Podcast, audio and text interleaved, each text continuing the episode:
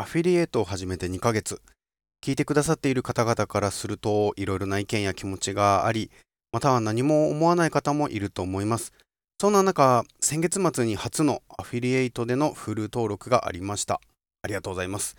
あまりアフィリエイトのページを見ていなかったので気づくのが遅くなりましたが、本当に、本当にありがとうございます。これからも映画やドラマ、アニメなどの話も続けていきたいと思っておりますので、楽しんで聞いていただけましたらと思います。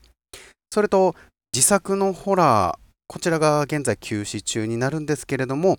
ホラーもたくさん作っております。8月には階段の朗読もまた再開したいと思いますので、楽しみにお待ちいただければと思います。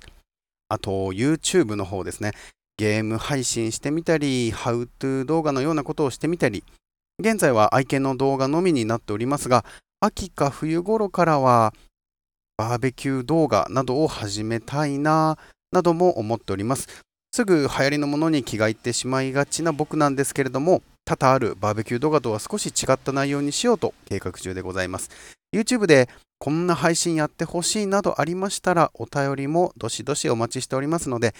例えば激辛チャレンジでしたり、ゲームをやっているゲームの画面だけではなく、やっている僕の姿を映しながらゲームをするとか、何でもいいのでお待ちしております。いじられキャラの場とかですので、都合によりますが、意外と何でもやりますので、はい。それでは本編入っていきましょう。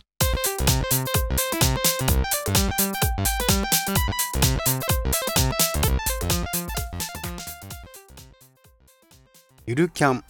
2018年にアニメ専門チャンネルで放送されたアニメ作品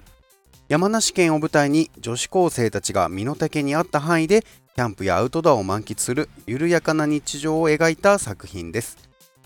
引っ越して転校してきた女子高生のなでしこは富士山を見に行こうと一人で山へ行きますが途中居眠りをして気づくと辺りは真っ暗な闇。つまり遭難してしまいます。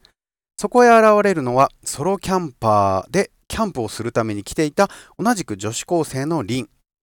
リンに助けられキャンプの魅力に取りつかれたなでしこは高校の野外活動サークルに入り、他2人のメンバーと仲良くなりながら毎週のようにキャンプへと出かけ、キャンプに夢中になっていきます。女の子たち目線でのアウトドアでしたり、女子高生のリアルな予算、そしてテントやシュラフ、寝袋ですね。寝袋などの種類の説明や炭起こしについて、薪の集め方、野外調理の紹介など、これからキャンプやバーベキューを始めようとしている人には同じ目線で楽しめる作品だと思います。他にもキャンプ場のある観光地での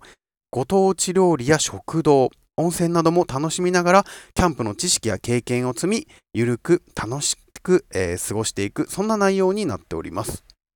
こちら、監督やスタッフたちは実際にロケ地へと訪れ、作中と同じシチュエーションで何度もロケハンを行い、キャンプや野外ご飯に魅力を持たせるよう、自分たちもキャンプを体験したそうで、このアニメを見ているだけでも、自分が体験しているような気分になれるのが本作の魅力の一つとしているそうです。そして、ゆるキャンに魅了されたリアルな女子たちが聖地巡礼、つまり舞台となった場所へ実際に行ってキャンプすることも流行っているそうです。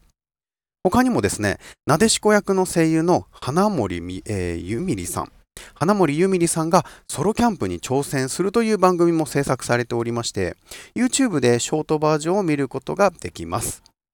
ちなみにこのタイトルのゆるキャン、一番最後に発音はされませんが、三角マークがついています。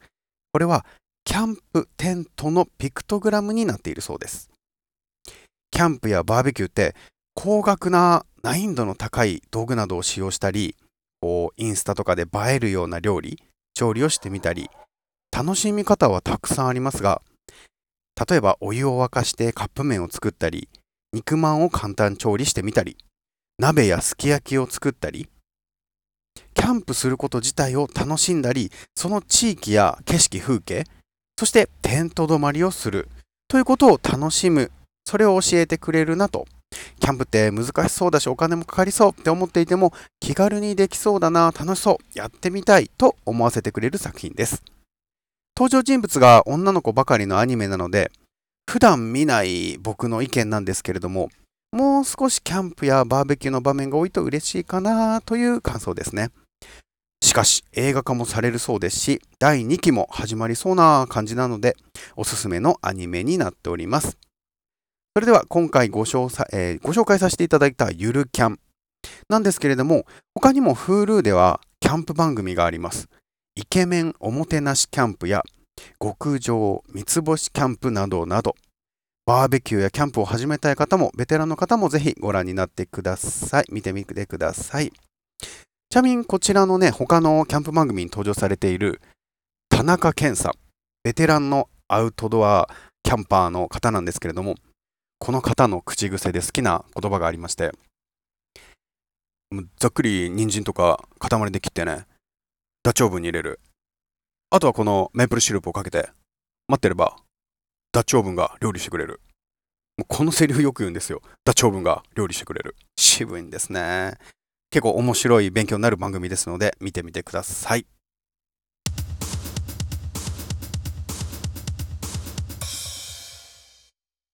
ここでお便りをご紹介させていただきます。アマンさんからです。ツイッターですね。スワローテイル、懐かしいな。確か雑誌記者役で桃井かおりさんが出ていたような記憶がある。バオトカさんが言っていたように曲も最高。ありがとうございます。アマンさん、ご病気が落ち着いたみたいで本当良かったです。スワローテイルはですね、本当にキャストがすごいですね。桃井かおりさんも後半に出演されてましたね。で、曲もすごいいいんですよ。最近はあまり名前を聞かなくなりましたが、歌手のチャラさん。この方の歌声は、こう、甘ったるく妖艶で、不思議な雰囲気なんだけれども、聴き心地のいいバラードなどを歌っていたような記憶があります。元ジュディマリのユキちゃんとコラボしていたのも記憶にあって懐かしいですね。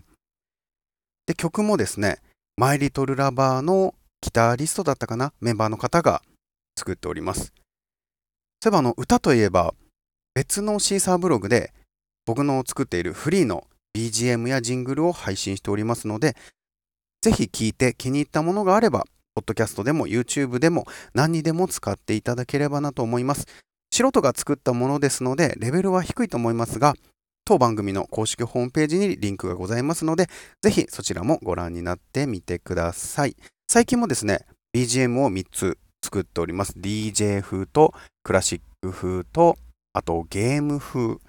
の BGM3 曲を配信しておりますので聞いてみてください。それでは今回は以上になります。ご紹介させていただいたのはゆるキャン。当番組の、えー、シーサブログの方で Hulu のリンクを貼っておりますので、そちらから飛んでいただいて、登録していただいて、見ていただければなと思います。それでは次回もお楽しみください。スキャスト2、バオタカでした。失礼いたします。